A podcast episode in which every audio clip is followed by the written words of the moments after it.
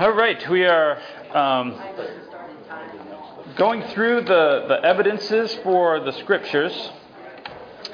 We talked about prophecy last week, and we're going to talk about one, and we're, at least right now, we're going to go to one that's maybe not quite as uh, convincing.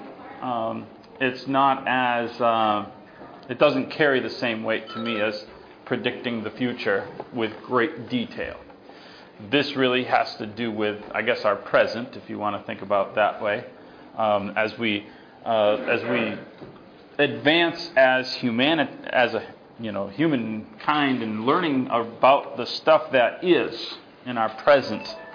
Um, what we find is that the Bible charts this, or many of these things. The Bible's not a science book, but we will find that there is science in it. I want to start, however, I'm, I do not know if we're going to get through all the material I have today, but I want to start with a false choice. Uh, you will hear people say things like, well, I leave the science to scientists and I leave the religion to God. I heard a, uh, a, a professor who's a Christian of some sort, professor from Rutgers, uh, a speech in Berlin while I was there. Oh, that was kind of cool. Um, and, and, that was a statement he made. And he had an otherwise great lecture.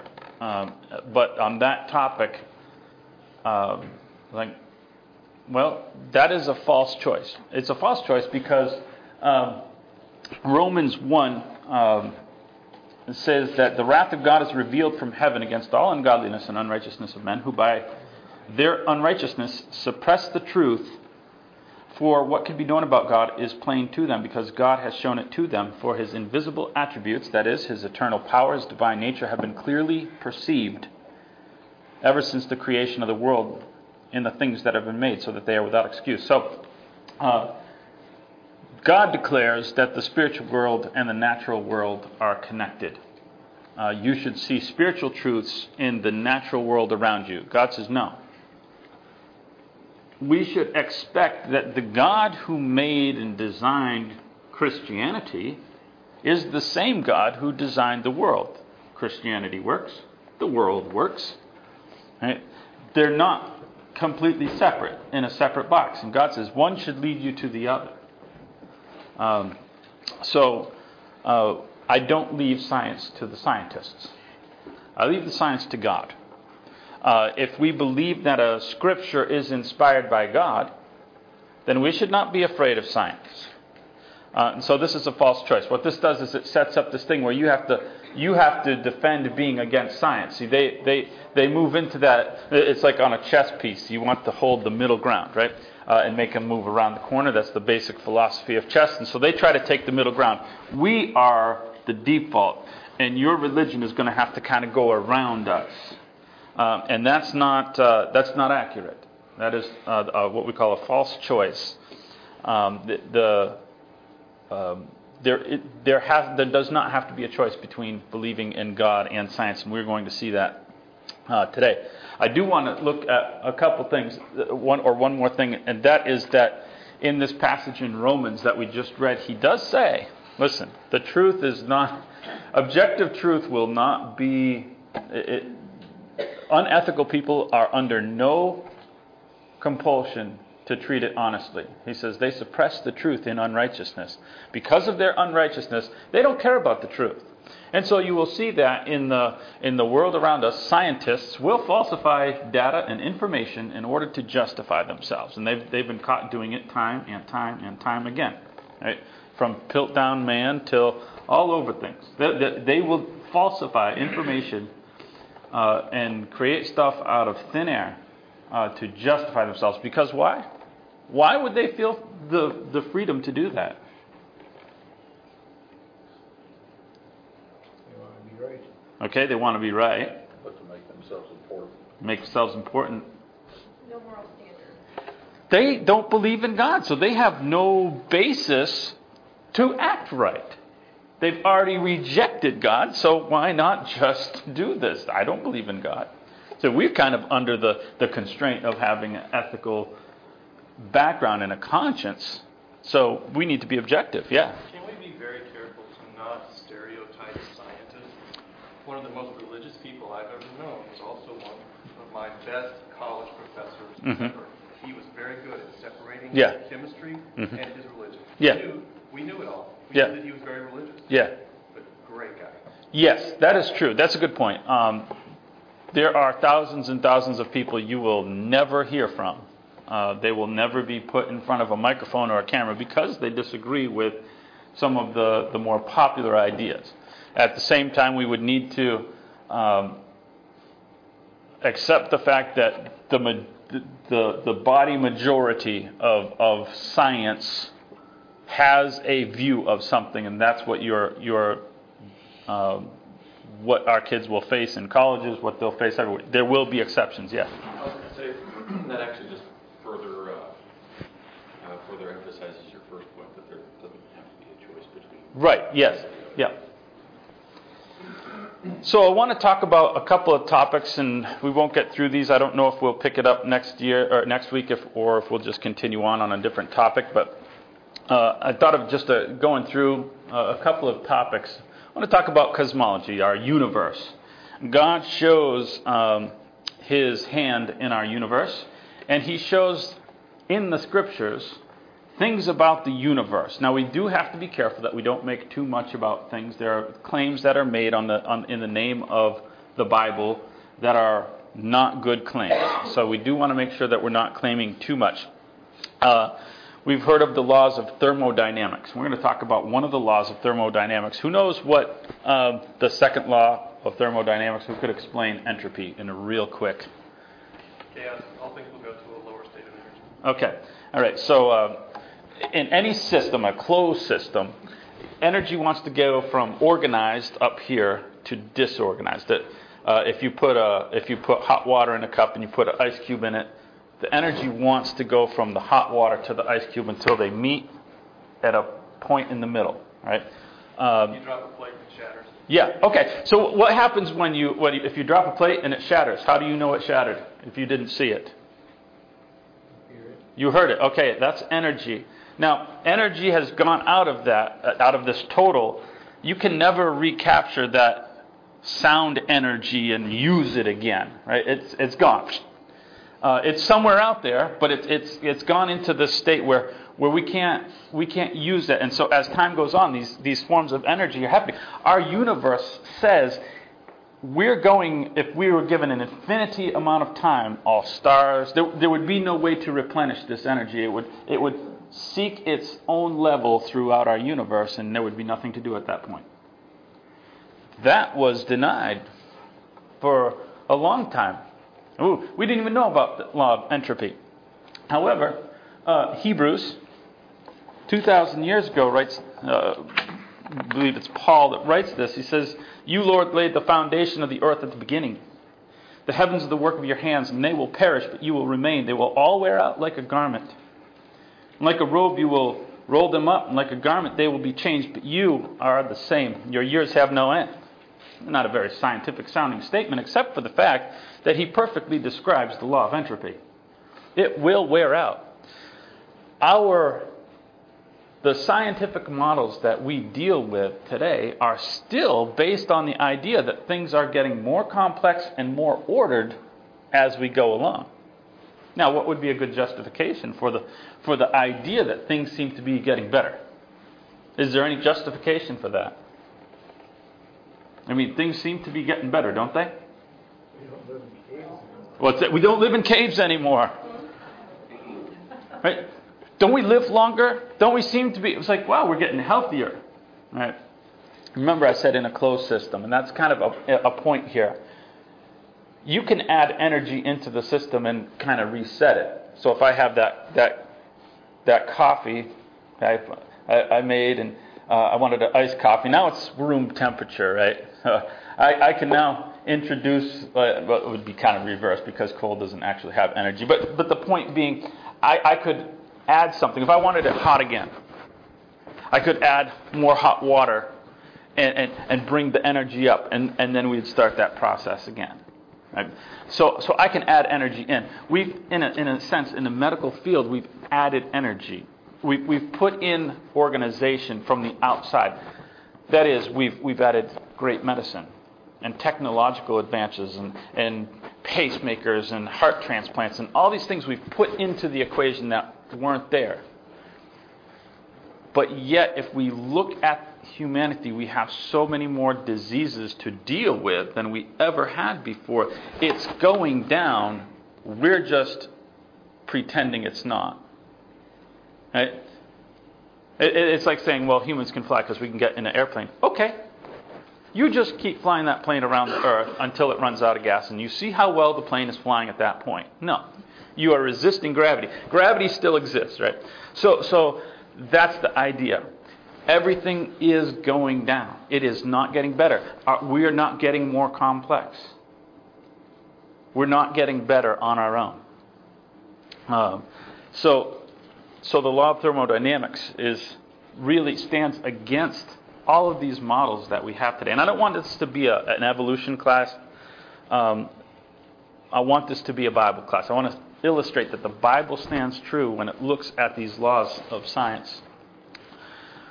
Let's look at the Earth's position. Um, these are the the science of the day thousands of years ago. Atlas, right? Carry, we, t- we still have the phrase, boy, he's carrying the world, the weight of the world on his shoulders. Right? We still say that.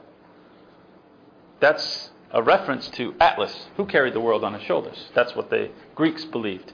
Um, in India, they believed that the world was carried on four elephants who were standing on a large sea turtle. Don't know what the sea turtle was on, but you know. That was the science of the day. And yet God says, that's, by the way, that's the first ever picture of the earth. By the time that was taken in the 60s, uh, I think 1967, we knew that those other theories were a little bit off. Um, but it's just kind of interesting. People, people had a dramatic reaction to that, that first photo, even before we had been into outer space uh, or stood on the moon or whatever. Uh, so, so he says um, he stretches out the north over the void and hangs the earth on nothing. So, uh, the Bible declares, and that's Job that writes that. He's either contemporary with or just before Moses. So, so think about the time back. And, and, and in fact, just to underscore this, this story is not revealed as Job being so smart that he knew this. Whoever wrote this story, whether Job or someone who knew Job, maybe Moses wrote this story and had met Job while he was in Midian or whatever, uh, it's, it's relayed to whoever wrote this as Job not knowing, and, and God is confronting Job at the end of this book, and he's saying, Listen, you don't know squat about anything. You think you're so smart. And it, this is all in this, this whole section where God is. God might have told us the answer before anyone was asking the question, in other words. What does the earth hang on? They might not have been to the point where they were even considering this concept yet. Because this statement predates both of those two theories. Those are a Greek and an Indian theory. Those are later in time than Job lived. And the answer is already there before they had developed their theories. It's already there. Let's talk about Earth's shape. The Bible says, there's a couple verses later. This is really a powerful section. He has inscribed a circle on the face of the waters and at the boundary between light and darkness. How do you get a curved shadow? There's only one way to get a curved shadow. That's to have a sphere. You could do this. Have a flat disc, a round disc, whatever, and bring a flashlight. Go at night, bring a flashlight up over it like a sunrise. You will not get a curved shadow no matter how many times you do that. The flat earthers have a kind of a problem with this. Um, they have some interesting explanations for how that occurs. You cannot get a circle or a curved shadow horizon unless you have a sphere. That is impossible. Job could not have written this of his own volition because you cannot see it until you are about 35,000 feet above ground. That's where you start to see a curved earth, according to the internet. But I know you can't see it from here. That looks flat to me. I mean, bumpy, but certainly no curve. You get up in an airplane, you can see it. So Job could not have attested to that on his own. It was Pythagoras who first theorized it based on a different concept, and that was the ships in the ocean, watching them go over. About a thousand years later, the first person in the world theorized, dared to theorize that the earth might not be flat. So, and again, these are not Job's theories. He doesn't state these as knowing them, but as having them revealed to him. Let's change up topics a little bit. Let's talk a little bit about life. There's amazing evidences of life uh, and uh, things about life that we know now. And uh, a lot of these things seem simple. It's like, well, obviously they could have made that observation. I know about the curvature of the earth, and I've been to the ocean, and I've never looked at the ships and pondered at how they disappear when they go over the about seven miles off or whatever. I've never thought about that, and I know it to be true. How many people, not knowing that to be true, not having any idea, would have never thought to look at the ships disappearing in the ocean? That's just not a thing. We assume so many things because we have these advances, and, and but to a people, to a people who don't know these, these things take years, centuries of building on other advancements and building on other discoveries. And we're seeing that at the various earliest point, people are writing these things as fact. That's that's not that's just not normal. Um, so let's talk about life. That is a strand of genetics. Uh, what it would actually look like. Most of the models that you see, even ones that look like a photograph, are computer generated because it's so small. If you look at that, you can kind of see that curvy shape, but that's blown up with like the best microscopes that we have available. That's how small this stuff is. And it is to think of the amount of information that's packed into DNA. Uh, this is a guy by the name of Gregor Mendel. He was a monk, but he was also a physicist. Uh, he worked in a monastery. Gregor Mendel um, was assigned, uh, while he was there, the garden. An older guy was kind of retiring or whatever and couldn't take care of the garden. So he said, Gregor Mendel, uh, physicist, take care of the garden for, for the, the monks. Well, so he took care of it as a physicist would, and he started analyzing peas, and peas largely because they germinate and go do quicker. And so he started looking at these peas. Now we knew that you could crossbreed animals and things like that and come up with a better animal. We knew that, but he's the first one that really started charting it. He's called the father of modern genetics uh, because he's the one that really analyzes and says, well, if you do this so many times out of this many, this will happen. And he starts getting this theory of recessive traits and dominant traits, and if you do this, this will happen. 25% of the time, that means, well, this must be a recessive trait, meant this recessive trait. And he starts coming up with this idea there must be two pieces of information that are, they're getting from male and female. This was not known. Well, 99 years later, these two guys discovered um, DNA. The 1800s and the 1900s. And one of the first, the first statement of life on our earth is about plant life in Genesis. And he says, God said, Let the earth bring forth grass, herb yielding seed, and the fruit yielding uh, fruit tree yielding fruit after its kind, whose seed is in itself upon the earth. And it was so. And the earth brought forth grass, and herb yielding seed after its kind and the tree yielding fruit, whose seed was in itself after his kind. And God saw that it was good. And you might say, well, this is just simple observation that you plant a cherry tree, you get a cherry. Okay. Maybe. And yet there are two statements that, if again, if we look at it as a, a, a person writing it then, are statements that really underscore the concept of genetics here, and one is information. The concept of information being in the tree after its kind. That, that is a statement of information.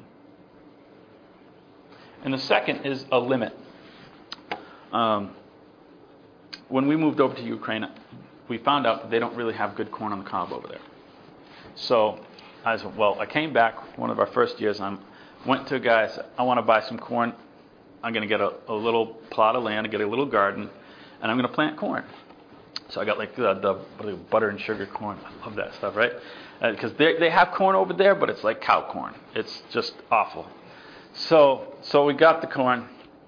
I said, well, now if I, I only want this like a day or two of the year, just because, you know, just for a treat. I said, can I take some of the ears of corn and harvest the seed? Will it be fertile afterwards? He said, well, he said, it might be. There's a chance that will be. This is all hybrid. He said, but the, the, the problem is, is um, within one or two generations, it will be whatever the kind of seed it started out as, the, whatever the dominant corn it was. If it is fertile, you'll get that original corn. You won't have this. The concept of limit this seed does not want to be what it is. If you eat corn on the cob, it's been genetically produced that year.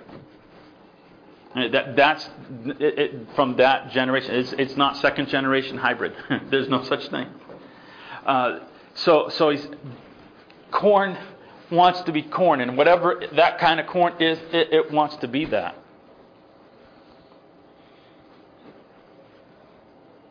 There's a limit and this idea that, that, that things want to change, be all these other things, it just doesn't work. It doesn't even work when we try to add energy into the system and force it to be something different. Say, no, I'm going to be corn this year or next year, the year after, I'll be what I want to be and what I was made to be. There is this information it produces after its own kind. Uh, I think that's interesting. Talk about blood. Hmm blood. Um, he says, You shall not eat the blood or the flesh with its blood because that's the life. That's the life. That seems like an obvious statement to you and me. That's the life. How many of you know what a good sense of humor is? Right? Do you know where that comes from? The word humor is actually, a, I think, a French word that means fluid. You have uh, four humors. You are one of these four humors, right?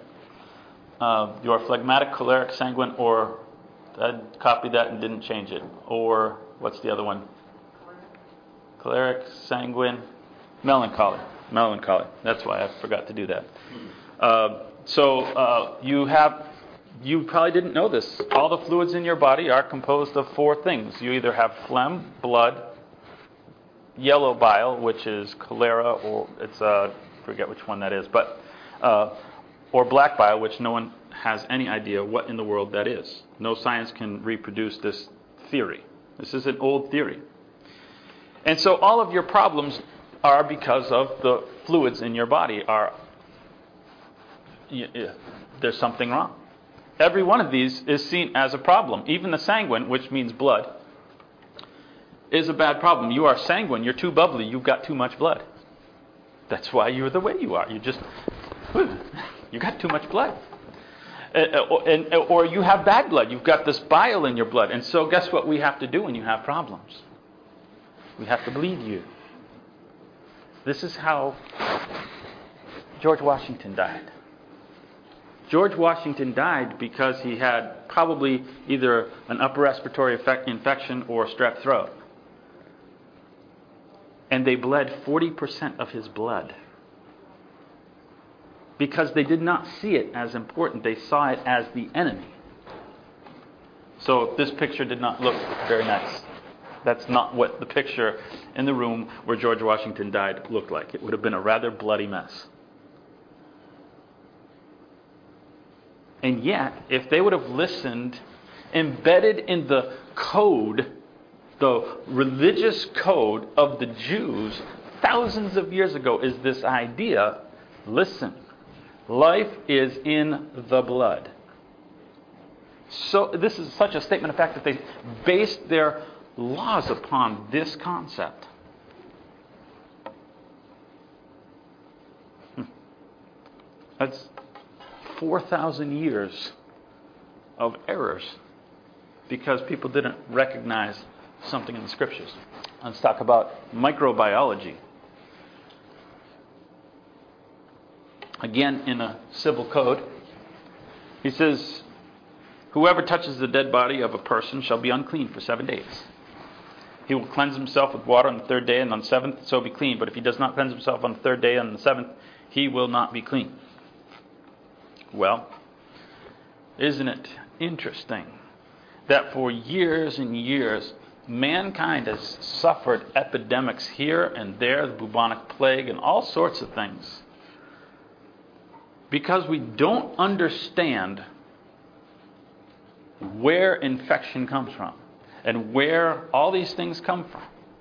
In fact, even if we expand this topic out, he even gets into the concept of quarantining people which even in Europe wasn't done. They didn't think they needed to do it. They didn't, it was beyond their science. Remember that this is more than a moral code.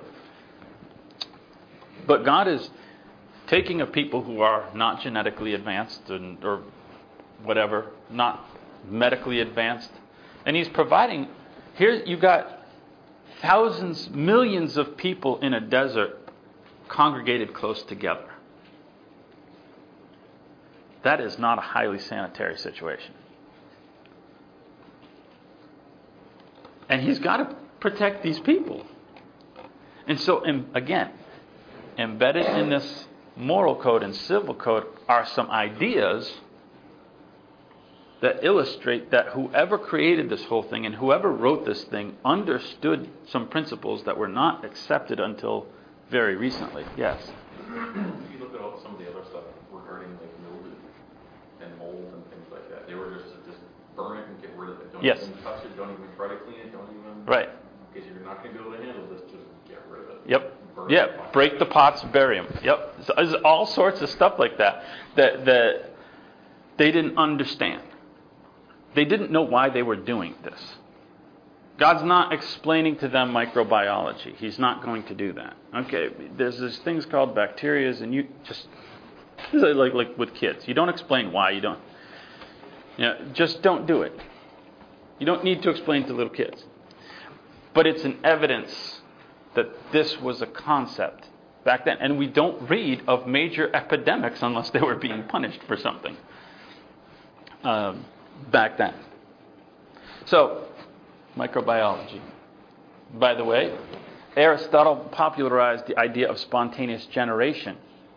A little bit about that. Just a couple of people that we want to look at. This was held, actually, in a way, it's still life arises out of non living matter. That's still a basis of things that kids are taught in school. Life arises from non living matter because that's the only way you can get around to God. Uh, this is a guy by the name of Francisco Redi. In 1600, he decided he did not believe in spontaneous generation.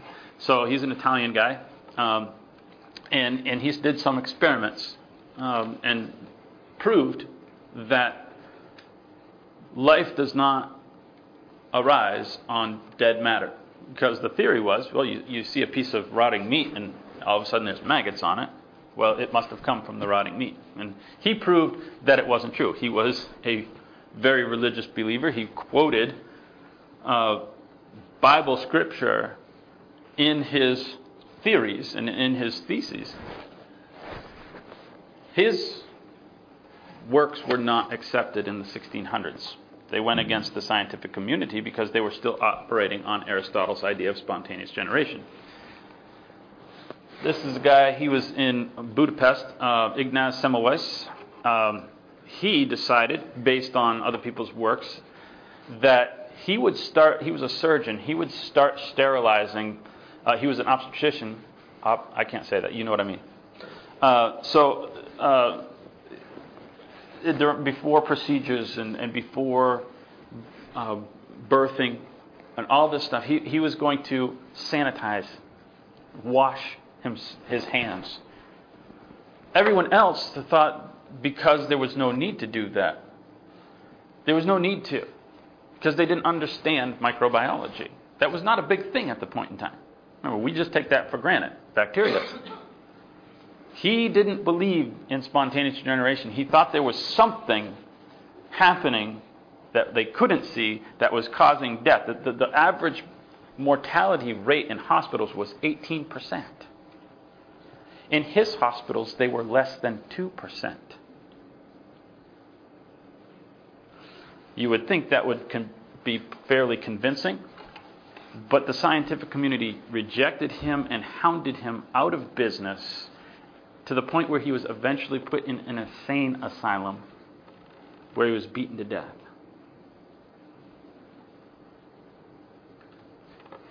They suppress the truth and unrighteousness. They don't care about the facts. That's the fact. It went against their theories because Darwinianism grabbed hold of Aristotle's spontaneous generation and it was becoming popular in Europe. So, about the same time as he was, a few years before he was actually killed in a different part of the world, in France, Louis Pasteur reproduced a superior version of Francisco Redi's or Francisco Redi's experiments, and finally the world accepted it. And spontaneous generation was dead, except we still have holdovers taught today. Vitamins? Does the Bible talk about vitamins? No, it doesn't. But it does give us an interesting statement.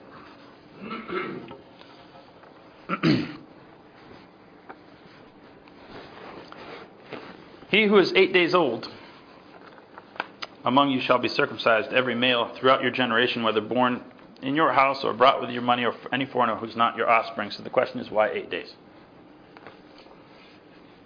Anybody know? Magical number? No. Close. Vitamin K is not produced until the fifth day in a born child. We'll get to why males are circumcised right there on the spot in the hospital. They are given injections of vitamin K. Vitamin K is not what clots your blood, uh, contrary to popular opinion. Um, some people simplify this. A, your liver produces a thing called prothrombin. I'm probably not pronouncing that right. What is right? Oh, sweet. I get one right. That production is spurred by vitamin K. So vitamin K starts being produced in your body about the fifth day. The liver takes a few days to catch up. Uh, so much so, the eighth day is the only day in a human's life in which prothrombin will be above the average level. It will be more than 100% of the normal level. It's the only day in your life unless you've got an abnormality in your liver. Now, why didn't they just do trial and error? Could they have just figured this out from trial and error? Oh, baby died. He's hemorrhaging. We did this at two days. Oh, that was maybe we should wait till three days. Five days? Seven? Eight days. Hey, eight works. Okay. What's the problem with that? You, they didn't really care about that. Abraham is the first person. Now, we, this is written with Moses, but, but it's given to Abraham almost 500 years later. So we're talking about 2,000 years before Christ. Abraham is Chaldean. He's from the Ur of Chaldees. That would be like later Babylon and stuff like that, right? And Persian, Babylon, all that, that area. They didn't do it. There's no trial and error. Because It is not until him that they do this thing. Gentiles don't circumcise. It's not a thing. So there's no trial and error. There's no, let's figure out. They didn't do it. Along comes somebody and does it, and they said, do it today. First shot. That's an incredible coincidence. Unless you know something. Unless you know something about how the human body is composed. A couple more minutes. We'll close with one. I had just enough time. Engineering, we got some engineers here. This is a fun one. This is not really dramatic. This is just kind of a fun one I threw in.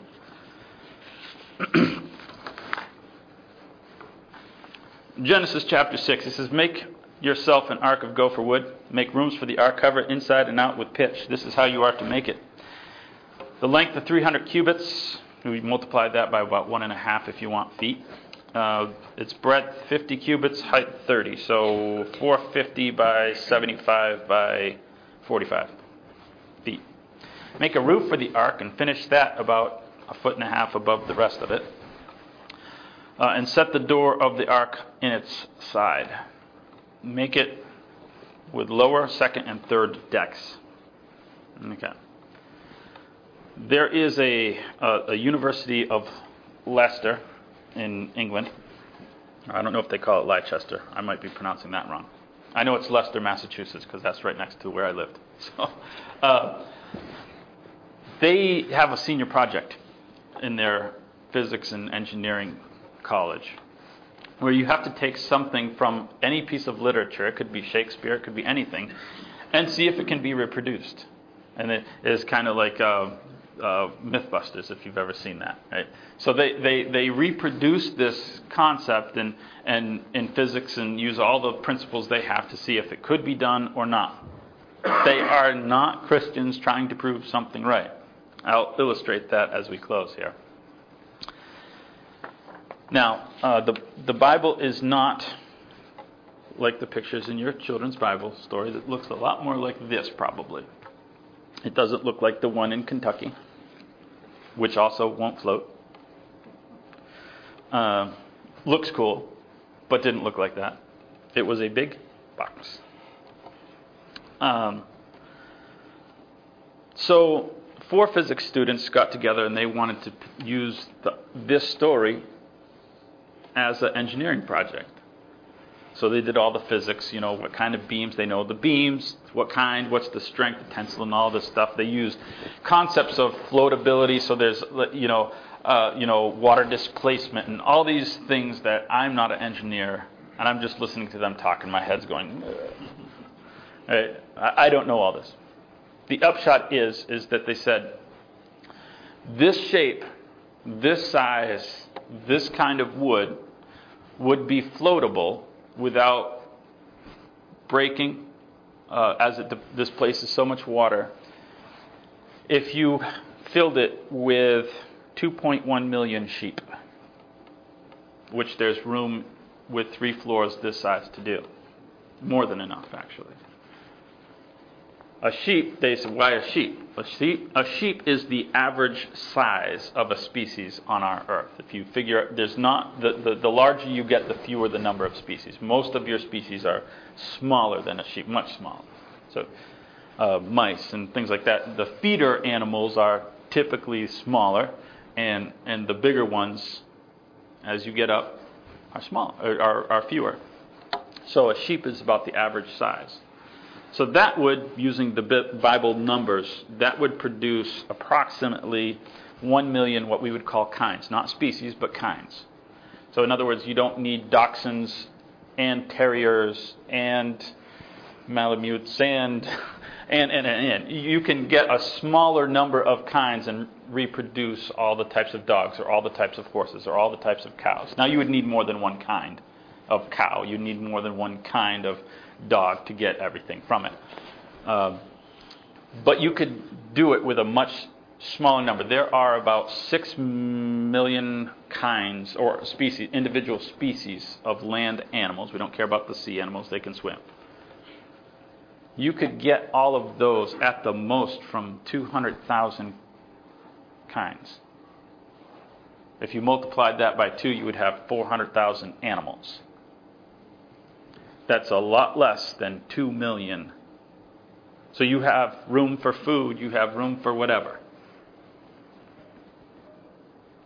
Way enough room without even causing this thing any distress whatsoever. This is, we'll close with this statement because this illustrates what they were. This is one of the guys said this. You don't think of the Bible uh, necessarily as a scientifically accurate source of information. You tell his what they went into it with. So I guess we were quite surprised when we discovered it would work. Well, you shouldn't have been. If you understand that the, the God of science makes the God of religion, and, and the God of the Bible is the God of the universe, and this is not surprising at all. You don't have to be afraid of science. They're one. They are one in God. And people who would attack the Bible based on that, I'm not afraid of them. I don't care how many degrees they have behind them. Because I've got the author of the universe and the author of the Bible uh, behind me. So, all right, you're dismissed.